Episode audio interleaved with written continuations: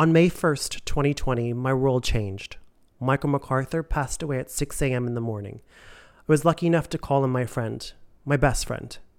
He dazzled on stage, sparked joy off stage, and always had the brightest light in any room. I've had the honor to work alongside Michael as a dancer and director. He amazed everyone with his incredible talent. I got the privilege to interview him to discuss his life and career on my podcast. Never did I think I would be using this footage to memorialize him so soon. I have kept the interview raw and unedited. You can hear his passion for dance, our excitement talking over each other, and his spot on advice for generations to come. Michael MacArthur, you will always be my best friend, and I will always be the greatest fan of your life. I love you. I bet hers is funny. It is kind of funny, but I'm going to do it again to see if she can, if I can pull out more from her. Cool. Um, so quickly, quick overview. We'll do like it's just going to be probably like 20, 30 minutes. Um, I'll talk. We'll talk about how you got into performing and into entertainment, and then like what made you pursue it further to to use it as a career. Some challenges you faced getting into it. Um, we'll talk a little bit about projects that you've like really liked doing and really had struggles with, and then some new adventures that you're having like how you're using performing in new parts of your life and career, and then we'll just do that top five things cool. um, for being males in the performing arts industry. Okay. It's so great with this boys dance two thing going on. I know it's good, and that's why I was I was I'm struggling to see if that even when I was posting about it, it was something that I was like, maybe do I need to jump on this bandwagon or do I need to, you know, make it a positive outlook? And I'm kind of just doing a positive outlook. And I just called like I called you and I called Casey and I was like, oh, I need to get you guys going because I have a lot of females on this in this podcast, which is not a bad thing, but I need a new perspective. Yeah. All right. So yes, I'll edit it all down. I have an intro and an outro, music and everything that I'll put on it. Oh, what song? Or did you create your own song? You have to create you have to i didn't create i had somebody else do it for me but because of you know all these royalties you have to get something done like specifically for you. So yeah. but you call you go on fiverr and it's like i got the my logo done for $12 and then i have my the song was like 20 bucks.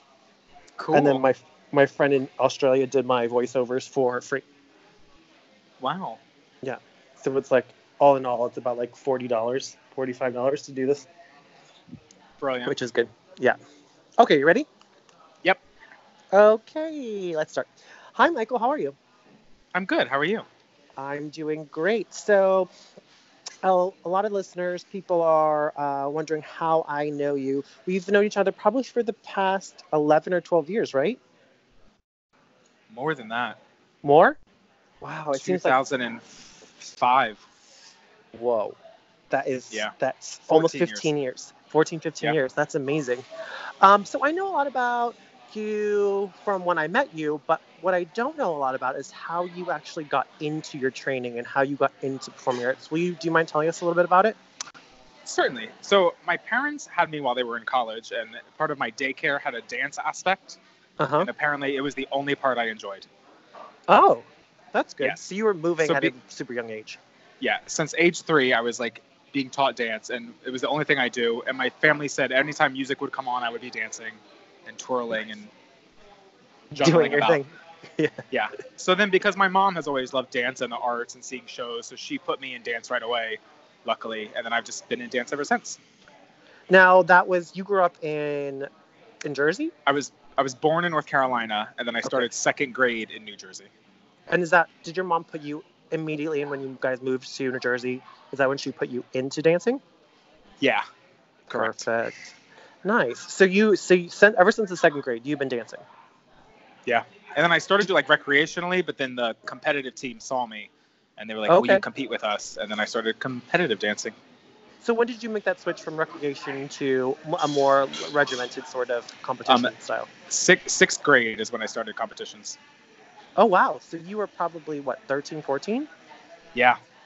Wow. So you went a while without without just kind of using it as a recreation. Yeah, and I think like most dancers I know, like we, I was with soccer first, so I was like doing recreational dancing one day a week, and then plus soccer. Plus, I'd be like doing like community theater shows gotcha. and mm-hmm. like dancing around my room. But then once the competitive team picked me up, I couldn't do soccer anymore, so I switched like full time to dance. So how uh, what you're, you're thinking about you know taking fully into the stance like you said did you want to was it something that you wanted to was it your parents that kind of pushed you into it was it a group No, it- decision It was fully me, and I remember being in like the outfield of the soccer field, and like I was dancing. I would miss balls because I was like kickball changing instead of like paying attention to the play on the field or whatever it's called. yeah yeah. So Of when my mom, so and then I like got a scholarship to competitive dancing because you know money was tight with for my Mhm. parents, and so I was like, if this is an opportunity, I'm of course going to do that. And my dad was a sports guy and like a football coach, and he just tried to force that on me, and like dance Mhm. was never forced on me. I just always enjoyed doing it, so I was like, I can be free here, and no one in my family really knows it, so I could this would be my thing, and and I just loved it. Like I've always loved watching it and doing it and seeing it and being a part of it. Now you mentioned your dad being a sports guy did you feel like you had the support of your whole entire family moving and transitioning into dance full time or did you feel like part of them were, were a little iffy Um, part of them were a little iffy, and I think Mhm. it's not an easy career, obviously. And even like Yeah. last year, I had my uncle ask me, he was like, "So what are you going to do after this?" And like, I'm Mhm. 33 years old, and I was like, "What do you mean after this?" I was like, "I've come too far to only come this far." I was like, "This Yeah. is what I will be doing." And I think people just think once you're on, st- like once you're off stage, you're done. But there's so many other things to do besides be on stage, and Mhm. I just a lot of normal quote unquote people don't understand that. Sure, yeah. And I mean, I think parents in general don't want to see their kids struggling a lot. And that is a big a big part of this business is there is a little bit of struggle that happens as you're getting into it as you're, you know, as even when you're in it, when you're at the height of your success, there is a lot of struggle. And I think parents just don't want that for their kids. But I think deep down inside there's it's the passion that everybody drives through. Absolutely. you're- and like Go ahead. one minute of applause is worth like Oh. a whole year of saying getting no's at auditions. Oh yeah, absolutely. Yeah. Of course. You And I know, will say, like my mom has always been 100% supportive, so I've always Mhm. had her and that. So that's where I've always sort of felt safe because I know that if Yeah. I couldn't pay a rent or I couldn't do anything, I always had my mom, and that was Yeah. never questioned. And I've always that's been like my safety net is knowing my mom fully supports me, and I've had Mhm. that. Oh, it's great because you know I, I, you you hope for every kid to have at least you know both parents, one parent, somebody supporting them in their family, and sometimes it's hard. And when there there are people out there that are that are doing it single handedly by themselves, you know, so there are um, you see all of the different uh, outlets out there, of course.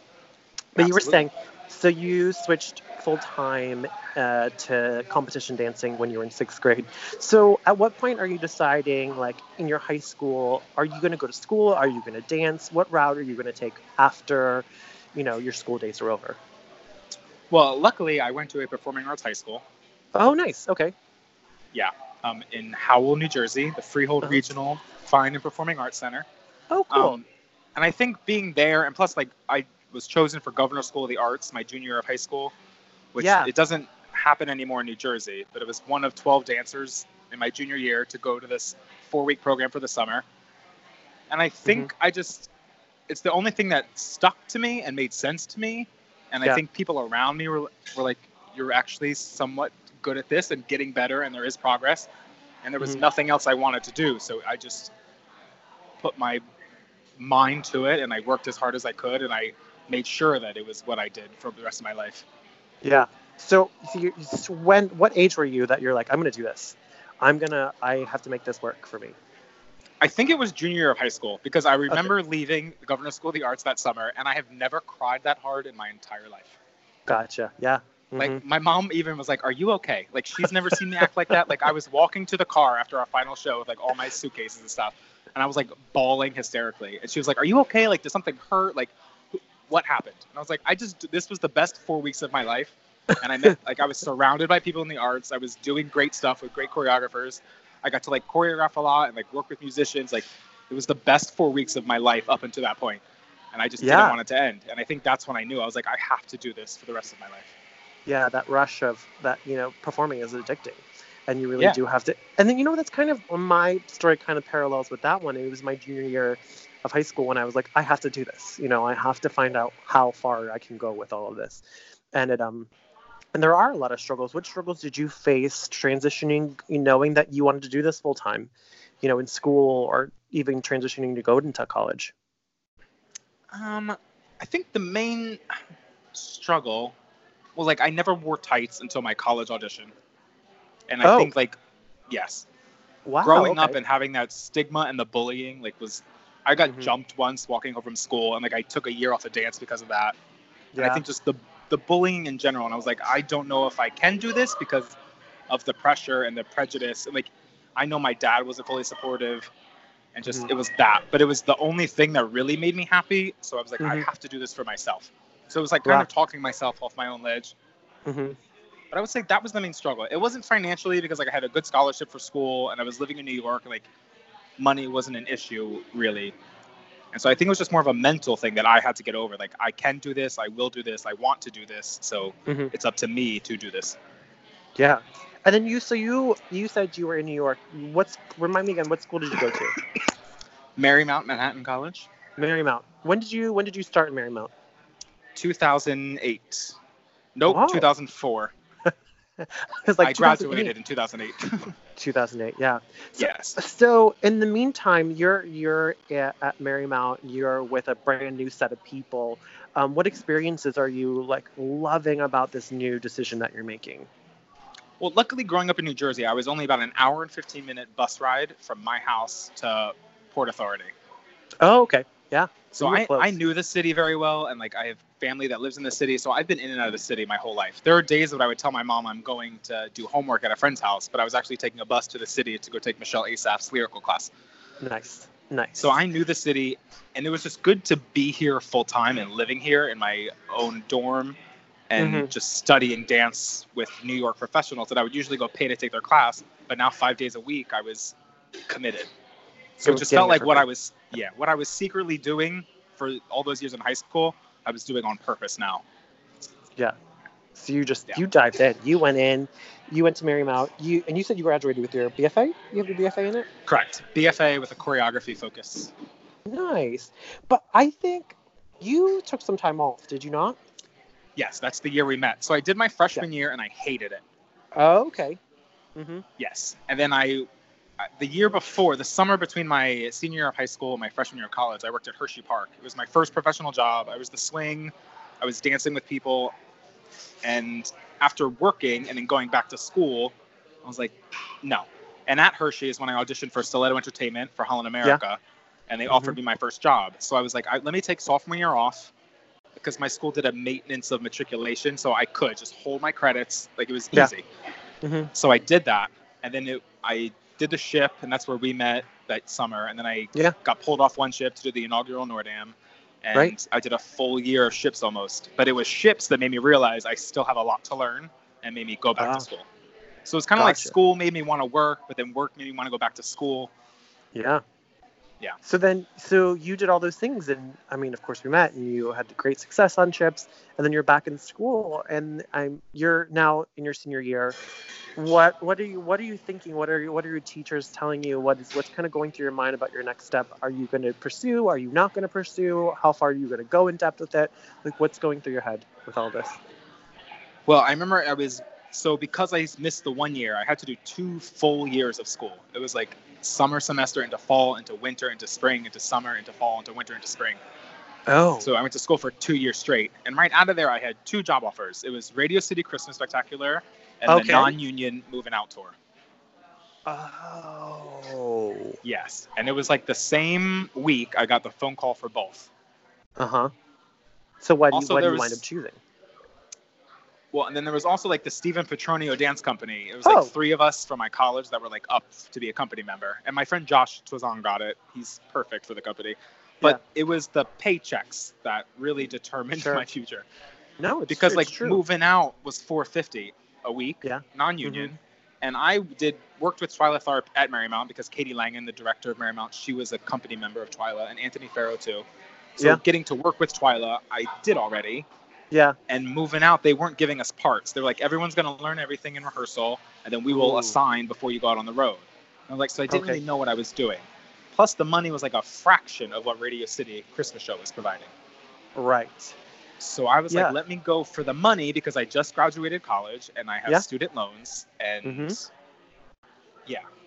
And so you it's you went with Radio City, which is did. I, mean humongous, humongous corporation. I mean, they produce some amazing talent. And how many years did you stay with Radio City? I ended up doing that show for 10 consecutive Christmases. Whoa! And so, remind, explain to everybody how long is the Christmas season for Radio City? Like from start, from day number one, in you know rehearsals to the very last day. How long is it? Um, every year was different because Mhm. it was mainly middle of September until like the first week or two of January overall. But it Okay. depended if you were doing the tours at the time. I did the final year of the arena tour. I've done Nashville and I've done New York, and they all had different starts and stops. But generally, it's like the last three months of the year. Last three months. Okay. And Yeah. how? So you're you're entering the ensemble. You're doing the tours. You're doing in New York City. How many shows a week are you doing? How much how much time are you devoting now to this to Radio City? That was that's six days a week for three Six months. days a week. Okay. And because it's AGVA, their show scale is 12 shows to 16 shows a week. And New York Oh. at peak, yeah, at peak season in New York, you're doing 16 shows a week. Whoa. Granted, So it's a all- 90 minute show, but still, Yeah. that's But you a see all normal the Broadway glamour, is. but there's a lot of work that goes into it. 16 Oh, yeah. shows that are 90 minutes long on that humongous stage. I mean, it's it looks like it's all fun and games, but it really is, is you really have to train yourself for that. You do not have a life for three months. Yeah. I know. Yeah. I mean, I remember I remember a lot of my friends, you included, have done it and had great success there and I mean, I would you would barely see them during the holiday season and because you guys were dancing so much, you guys were whittling away to nothing from 16 Uh-huh. shows a week, you know, really Yeah. trying to just stay in shape on top of it. I mean, it, it's it's a machine that's really run really well, but there is a lot of hard work that goes into it for sure. Yeah, like Um, January was always recovery. Yeah. No, it's Yeah. it's true, and a lot of people are that way. They had to take time off, and you have to go on vacation. You have to like learn to live again, and not Right. die after. But then it was So- like with the moving out, like Radio City Yeah. gave me that longevity. The moving out tour ended, and sure, I Yeah. could have maybe done the moving out tour and then came and done Radio City the next year. But I don't live in the what if. Yeah. And No, mo- moving out would have never given me 10 years of that stability. No, and I think you said it right. Is we there's so many jobs that come up, and you know that are presented to themselves, and you go a different route, and you really just can't say like, what if I would have taken that job, or what if I would have. You know, stepped foot on that stage because you never know if you could be injured or if you could, if that show was going to close or what opportunity was going to then present itself because you didn't take that one. So you're really right. You really just have to live in those moments. And I really think that 10 years is is a great career with Radio City. Um, Thank you. so speaking, so you're you have a pretty pretty good career with Radio City, but you made you decided to make a, a switch in your career and start learning again. Is that correct? Teaching or learning? What have you been doing since since you decided to leave Radio City? Um, well, last year, so I love doing a Christmas show, obviously. Yeah. Mhm. So last year I started doing the Walt Disney World Christmas show, and I'm going back this year for my second year. Nice. How long does how long does that Disney show last? That is the beginning of November until New Year's Eve. Okay, Yes. So right and we after- rehearsed the they have like a, The some Halloween thing, right? correct. Yeah. But So then you're their there- last show, the Halloween show's Halloween night, and then we tech that whole next week, and then we open. Oh, I see. But you said you just said that you started in August, right? Um, no, Halloween September. starts in August. I start Oh. at the end of September. Yeah. We rehearsed the whole month of October. Yeah. Oh, okay. Well, that's nice. So you did Which is just for- like Radio City, but Yeah. I mean, but it's Florida and it's Disney World. but it's I mean, Florida, it's a new and I'm it's a new thing. yeah, I'm working for my favorite mouse, and I'm dancing outside, not inside, and I'm not dealing with New York at Christmas. Yeah. I mean, it's it's Disney at Christmas. I mean, it's it's equally as it's equally as fun, right? More fun, I think. But I'm also a huge Disney fan and nerd, so Yeah, yeah, I it's, know. it's a dream come true. Have we ever, have we been to Disney together before? I believe so. I believe so, and Universal. I think we've done all those there. Um, but you said so. You you've been doing uh, this Disney Christmas uh, show last year, but you have other projects, new adventures that you've taken on, correct? Correct. So What I also like I work at the um the Metropolitan Opera. Oh, right. I forgot about that. Yep. I've been there for the last three years. This will be my first year that I'm not doing it. Mhm. Um, there. I also this year I work a lot with the Fosse Estate. Okay. Um, and this year they named me and my friend Alyssa Epstein uh, the Fosse Estate proteges because Nice. a lot of the veterans are teaching Fosse's work, and now with the Fosse Verdon TV series on FX, just the Fosse name is sort of have a fire lit under it. So the veterans are getting older, as dancers do, and are not Mhm. as physically able. And Nicole Fosse, Bob and Gwen's daughter, doesn't want her dad's work and mom's work to die. So they named her and I the proteges this year, and just we've been sort of learning from everyone and documenting the work, and just we're like the torch passers for the next generations. So that's been really fun to get to learn from everyone and work and like see old footage that no one else has seen, like see Bob's original Chicago and Wow. I also recently went to Amsterdam for four weeks because a college over there um, set 14 of Bob's works. 14? 14. And like the Lloyd Culbreath and Valerie Pettiford were supervisors, and they're like doing it Bob's way. Where the Fosse Wow. show that was on Broadway was sort of like Anne Reinking and Gwen fixing and t- changing things, but what we did in Amsterdam was what was on video and what's been archived and documented from Bob's Whoa. original stuff. So as a protege, you're now back kind of into a learning role again, almost like a like you're back in school with this whole Yeah. entire this whole entire I mean Bob Fosse's uh, legacy is so deep within the dance world. What are you what are some things that you are learning that have surprised you about the technique and the the whole the whole um, time span of his his stuff? Well, like for my own choreography, like we every choreographer has their favorite steps, and you look at a lot of choreographers today on their YouTube accounts and Instagrams, you'll be Yeah. like, this is this is their five favorite steps. And. Bob mm-hmm. said that he always had five steps too, but he never did them the same way twice. Oh, okay. Yeah, it's sort of fascinating. So like, well, there's the sweet charity version of this jump. There's the Mexican breakfast version of this jump. Like every he did everything different in every dance because it depended on what the costume was, what the music was, like who was doing it, how many people. So you can boil everything down to his five main steps. It's more than five, I think, but he said five.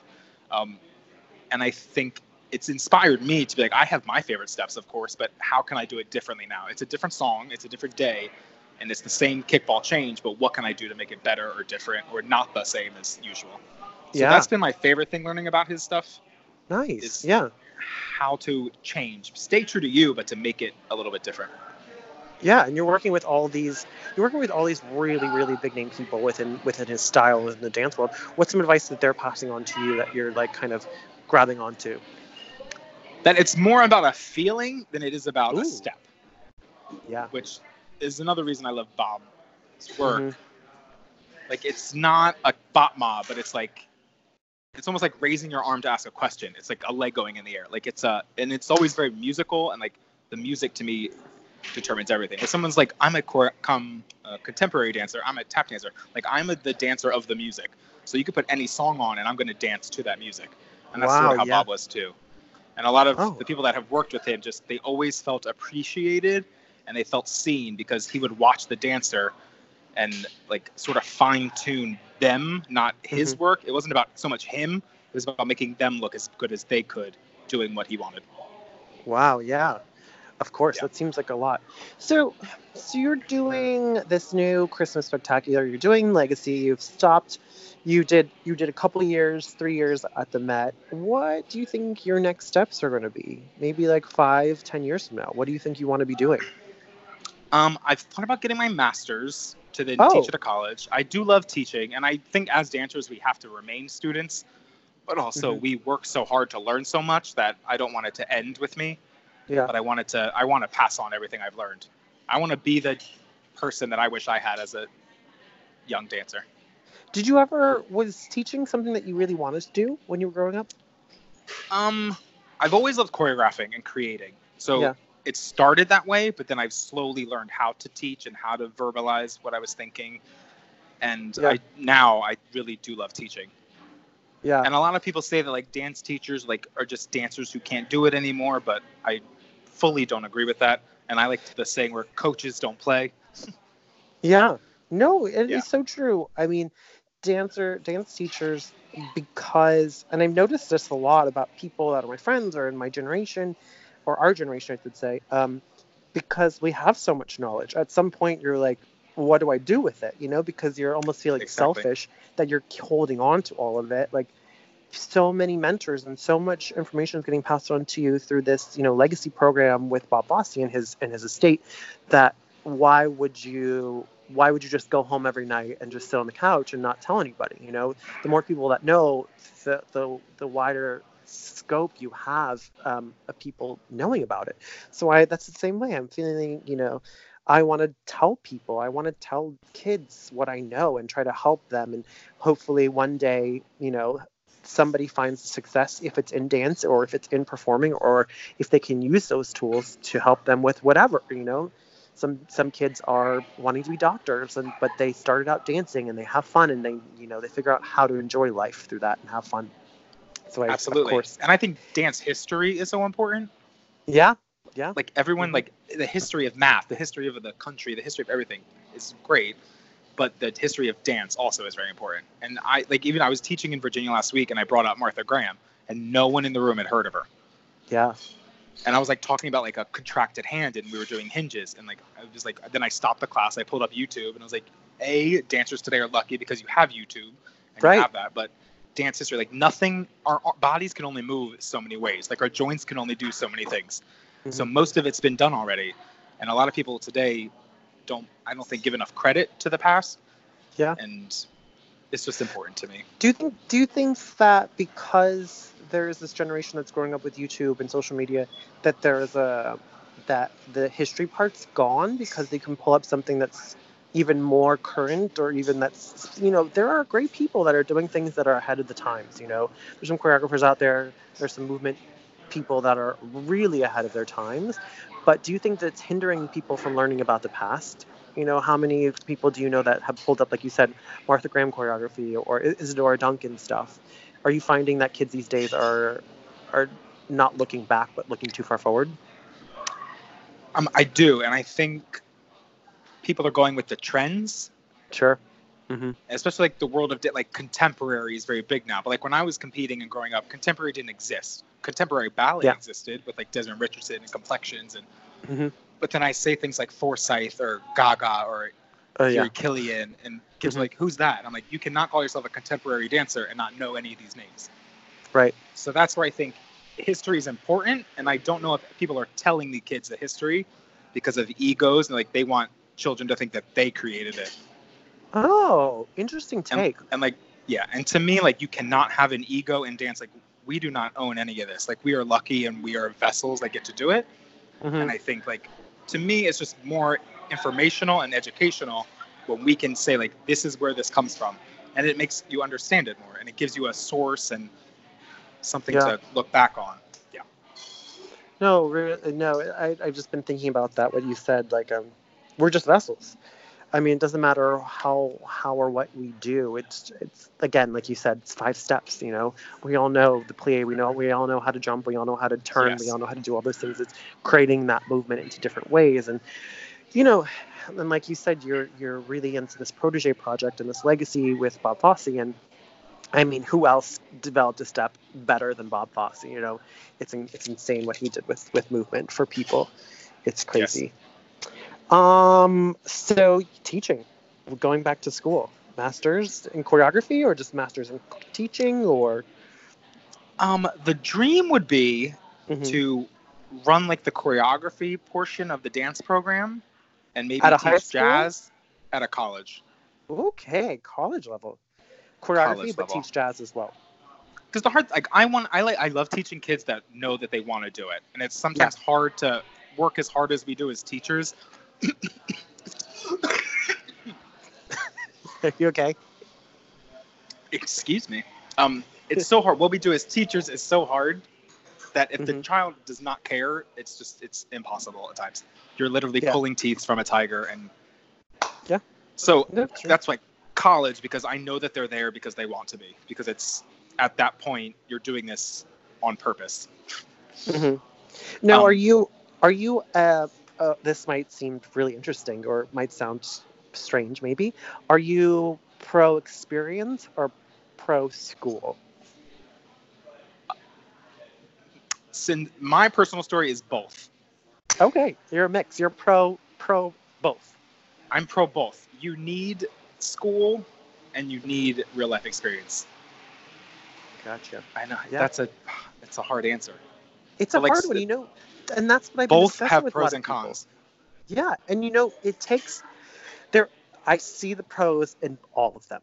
We Yes. you have to take a good duration of time out of your of of your career to go to school, but there are amazing things that happen from that growing up and learning new things and you know learning about stuff that you may you may not learn from just going out and experiences but i also find the benefit and see the benefit in going out there and just really diving deep and learning out how to you know audition and those things that people didn't tell you about but you're for Correct. both and how and why Yeah.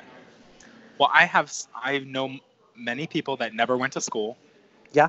And I so I know what that looks like. And then I have some people who did go to school and then didn't really do anything after school. right So I've seen both ends of the spectrum. I've also Mhm. feel like school gives you more longevity okay because I have some who never went to school and then they're an older dancer whose careers have sort of dwindled out and then they have nothing to do. gotcha and they don't like then they're almost starting over with something new because you can't be in your early 30s going to school for dance really for what yeah yeah i mean uh, you, you could go back to school i mean but at, at, at some point for a different go- reason yeah. Yeah. yeah, Yeah. and you're you know like you said you want to go back to school for choreography and when you enter uh, school again in your 30s 40s 50s or however old you're going to be it takes a whole new light you know something totally different when you Absolutely. go back um, like what are to some be an 18 year old taking modern 8.30 in the morning is great but if i was to now be a 33 year old taking 8.30 modern it'd be a whole different story yeah or you know that 9 a.m ballet class you know for two and a half Yeah. hours. I remember. I, But I don't know if I- my body could handle. No but i have one friend recently who got her master's but she was teaching while she got her master's. Wow. Yeah so that would be like something i would look into. Wow. That's a lot. like she was that teaching a lot of t- teaching freshmen while getting like and that was what was paying for her to get her master's while she was taking her classes at night oh so she was like what do you what do you call that? Like a teaching assistant sort of sort of yeah she was like working at the college in the morning and then Yeah. taking her own master's at night yeah Awesome. That's so good. I mean, I love how programs try to, you know, um, utilize different times to help people really succeed. Um, absolutely what are what are some things that people didn't tell you in school that you wish they did to help you with experiences after college? i think for a dancer the main thing was finances Ah, yes, bingo. We even talked about it. You know, you were leaving college and you had to decide between moving out or Radio City. So Yeah, finances. but even like even learning about like a 1099 versus a w2 versus a w4 and then your 401k and then unions and like all like the financial background part of dance is what something i wish someone would tell us. Yes, bingo, and those are really super important. And it's the it's the W two and the ten ninety nine. I mean, how Yeah. many how many of those pieces of paper have you had to fill out in one year? You know, it's Oh. it's it becomes insane. this year alone was like seven Yeah, and you're like, I think I just filled this out already, and you're like, somebody knew, somebody knew, somebody knew. I have like a whole stack of them in like a folder that I can just like fill out, and just hand it to the next person. Like, yes there was one year I I had to file in eight different states Oh no, because you're Yeah. all of your 1099s. yeah and because i was like touring and then i was like doing like regional shows at different cities so yeah Wow. Yeah. my accountant did not like me. no, but I mean, had you had to learn it at some point. So Yeah, I had to learn. And then like at one point I made so much money in 1099 that tax season would killed me. So I had to learn that mistake. Like you can't always work 1099 jobs. Like getting that money at that time is not as important as next April when you don't have that money and then you got to pay it all back. yeah, well, 1099 jobs are great, but you have to save money. Be- just because it's Yes. you know rounded number, just because they give you a hundred dollars doesn't mean that that job then is a hundred dollars. You have to then set aside you know 30 percent, 40 percent, just to make sure that that hundred dollars you have enough money to pay on Uh-huh. taxes. Yeah, it's Yep. it's a thing. It's a thing, I tell you. It's a thing. All right, Michael. So let's do a little top five. So, Okay. what would be a top five advice giving to males that want to come into the performing arts world. Um, let it be alone, dance or theater, acting, singing, you know, um, drawing, painting, all of those things. Well, I definitely partnering as a male dancer. Partnering. Yeah. It's hard Okay. to find great partners, and I see yeah. it a lot now in like callbacks and shows, and it's partnering is its own art form, and we don't do it often. Do you, do you think that that's not done often because there I aren't think enough partnering boys? classes, or like partnering classes aren't often, and like if a boy and a girl like uh, are good friends, like hey, let's go to this partnering class together. But it's awkward at times when a boy and a girl are just put together. There's Right. always that like weird wall up. But a good partner is hard to find. I've seen happen a lot in my career. Yeah. So partnering, that's a good, that's really good advice. And Yeah, I think the more take that the- interest in partnering.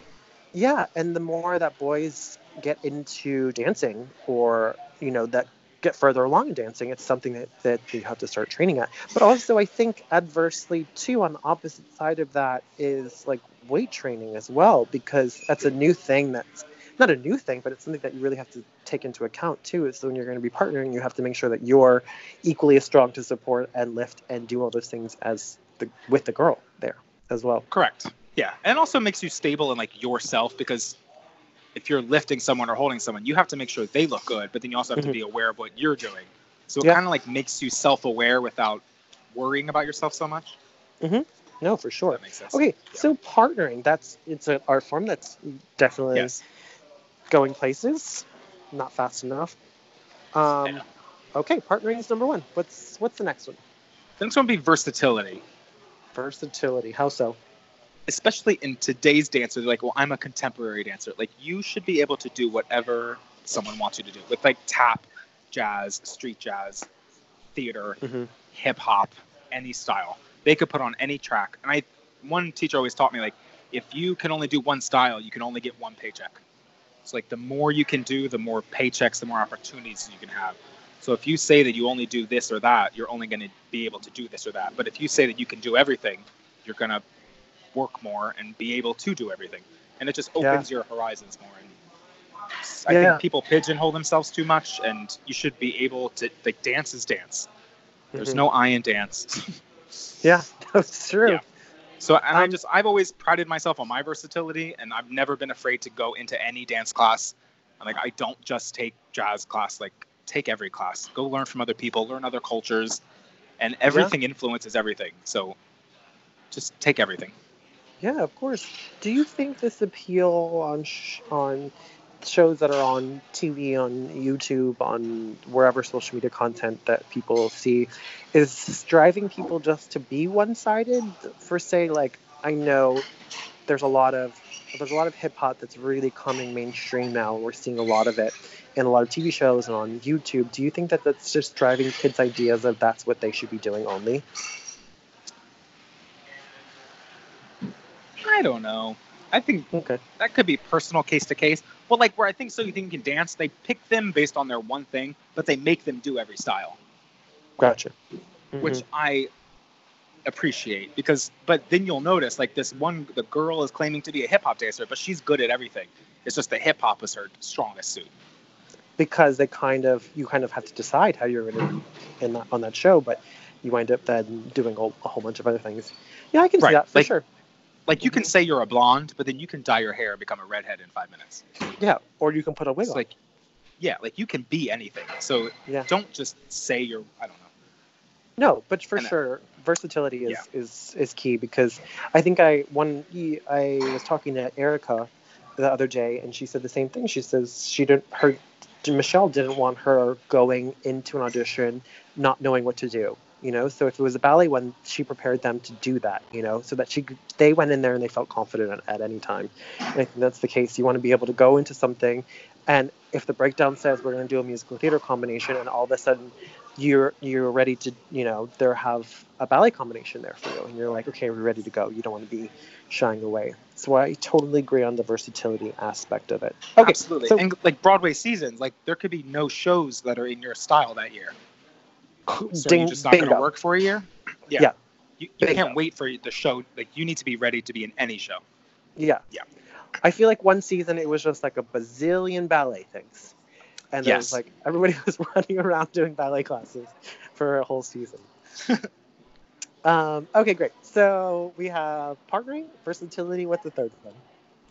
I would say your look. I've recently dealt Oh. with this with a young male dancer. He has a very like the Music Man is coming back to Broadway, Okay. and he has a very modern haircut today. So we he's a great dancer, but we think he got cut because of his haircut.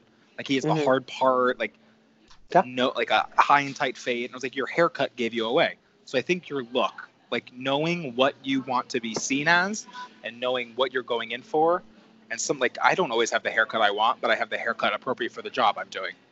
yeah. And, like I love to have facial hair, but some like Disney will not let me do it. So do I not do that job because I want a beard, or do I just shave my face for three months because I want to work at Disney? Like so, it's a your look determines a lot about your fate sometimes, especially in this career, which is sad to Mhm. say, but I think it's a respect thing and like a, it's almost like a uniform. Yeah, and that kind of goes maybe hand in hand. I think that doing that, doing your research before, you know, finding out about the Music Man, what you need to know about it. Yeah, uh, like the could- period, what year it's taking Yeah. place, all that stuff. You could easily spend, you know, five minutes, get a whole Wikipedia, you know, up on it and find out what the decades were, you know, and then from there move on to what the styling was, you know, and it takes five minutes and it shows Yes. that you made the effort to, to do that. I mean, and that's that's not just dancers, you know, singers. No, that's actors. everybody. Yeah, Well, yeah, really. like you always you should dress for the job that you want. mm-hmm Yeah, Yeah, and I think absolutely. dancers especially, and especially where it's a visual sport, so people are looking at us first. And if you look like you're in the year 2020, you're not going to be hired for a show that's in 1920. Yeah. And then Yeah. I mean on, on the totally opposite end of the spectrum, you you've had you've had experiences in more commercial style dancing where your look has to be exaggerated and you have to make sure that you're you know what part you're going in for and if you are the boy next door but you know it's this punk rock sort of situation that's happening this tour that's coming along you have to make sure that you're doing your part to fit into that to that look because so many times it's just a one and done look sort of you're in we look at you done gone Absolutely. yeah Like even I have tattoos covering my thighs, and there was one show that I have not booked because of them, because it was a Oh. period. They had a Oh. period swimsuit section, and we were in like the 1960s shorts, and they're like, no one would have these tattoos in the 60s, and it wasn't worth covering up my tattoos every night. yeah So I. I didn't get that job because of my tattoos. But then there have been other jobs where they've celebrated my t- tattoos. I did Yeah. industrial where they custom made me pants so they could see my tattoos. yeah and you never like you just you know You never know, and you Yeah. have to just live with your decision and own it. And but if you could help or guide or show casting that you can look like this, it just Mhm. it does help at times. oh absolutely yeah okay so we have partnering versatility look what else do you got for me I would definitely say just to be true to yourself and trust your gut. At the end of the day, like we lay in bed alone and like mm-hmm. it's up to us. So if you want to do it, do it. If you don't want to do it, don't do it. But you have to this career is too hard and we deal with a lot of bad, but so but our hearts are the happiest when we listen to ourselves and do what we love to do and every dancer loves to dance. So you just have to Mhm. remember that and I think just be true to yourself and trust your gut. And no matter Yeah. what other people are saying, and it's so hard not to listen to people or the bullying or the bad advice or the ridicule or the pessimism, but we know how good we feel when we do what we love, and you just have to remember that and trust that and listen to Mm. ourselves. yeah of course who are some people that you turn to when you are feeling you just need that little push over the edge for you know some making a decision listening to yourself listening to your gut or do you do you like talking to your family or do you talk, do you ma- mainly turn towards your friends I mainly to- turns to- uh. I mainly to- I mainly turn towards my friends. yeah It's that turn towards I couldn't get out. people that Um, have been but- in the experience or people that are totally outside of the experience people that have been in the experience. I think, Okay. especially with what we do, we get underestimated a lot, and they don't know about all the background, like all the work that t- goes into this. hmm So to them, what could be an easy, easy decision is very hard for us. So I always like to go to people that know the situation and know what I'm talking about, and I'll like outsource to three or four different friends with three or four different astrological signs and just get a few opinions. but it's definitely always performers or people that are in my industry just to get what they would do. Or like, if this was you, what would you do? Mhm. Yeah. Nice. Yeah, I I'm the same way. I you know, I love talking to my family about things, but I have to reach out, you know, to people, to you, to Calvin, to anybody, you know, that want that sometimes you just need to talk, and then just hearing like a yes or a no, no explanation needed. That's more than enough sometimes, because you know. Absolutely. Yeah. Um. Okay. What's number five for you? Number five. So we have you have partnering and those skills, versatility, you know, try, doing ballet, modern, contemporary, all those things. Um, we have the look, of course, your look is super important, and then trusting your gut and everything. What do you think the last one would be? I would say like I don't like to say the word backup plan. Like I know Okay. friends that are like, well, this is my plan B. But like if you have a plan B, 95% of the time I think people use them. Mm-hmm. So I've always wanted to be a dancer or a choreographer or in this field. So I've never had a plan B, but I've had other hobbies and interests to take my mind off of dance or to like if I get fed up or frustrated, I have other things to do. So it's Mhm. not it's like other things to do, I would say. Like I love arts and crafts and interior design because I'm Yeah. still creating and I'm still making things. And like I'm rearranging pillows instead of people in a formation. yeah. So it's yeah, just no, yeah. It's something else to do. Yeah. Right. Still being And, like, I always think- people like my parents for example they'll come home from work and they don't want to talk about work. But they'll come home from work and want to know everything i did because they think my life is so interesting. And i'm like you don't want to come home and talk about accounts payable so i don't want to come home and talk about the audition i went to all day. Yeah, that you know could have you know you go to the audition and try your hardest, and of course, a m- majority of the time, not all of the the best outcomes. So it's not like you want to rehash that whole situation all over again. So I get it. exactly so you come home and then you you choreograph your whole meal for dinner instead of dealing with people and dancers who talk back or don't get the triple pirouette you need on count seven and eight like mm-hmm. yeah, Yeah. use inanimate objects uh, instead of people Um, yeah, really yeah. cross training your life in general, doing other things and doing new things and trying Yeah. new experiences. Because at some point, you know, we, we got into this for a certain reason. We use Correct. skills every single day, and those skills are going to help us do something else when we want to. So we just have Yeah. to make sure we're trying other things so we can find out what the perfect fit's going to be for us. If that Yes. does not Like, I remember- performing. Debbie Allen once said uh, it was a gala I performed in that was celebrating her, and sh during her speech, she was like, when she's been executive producer on Grey's Anatomy, and she was like, when I started directing, it just came naturally to me, and like how the camera would move throughout people, and she said everyone around her was so impressed, and she said, well, the honey, that's being a dancer. She was like, I know how to move people, I know how to work in and out of people, and then like watch a dancer on a New York City subway platform, like we weave around anyone, like we're just so aware, and like dancers can do so many other things because of what we've been taught. And we don't even know it half the time. Yeah. so i think you're we right. just need to we need to know how our heightened sense of awareness and use it in other aspects so we don't get burnt out because it is easy Mhm. to be burnt out as a dancer and we can get Yeah. so invested and so hard on ourselves but go do other things and then come And I back mean, to this At some point, your body does jerk, you know.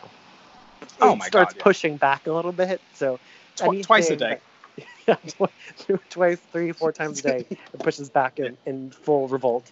But um, yeah, you really, it's challenging your mind still and making yourself open to possibilities for sure. I love it all. yes Yeah. Thank you so much. I really appreciate it. Oh, thank you i appreciate you I can't wait to come see you at Disney.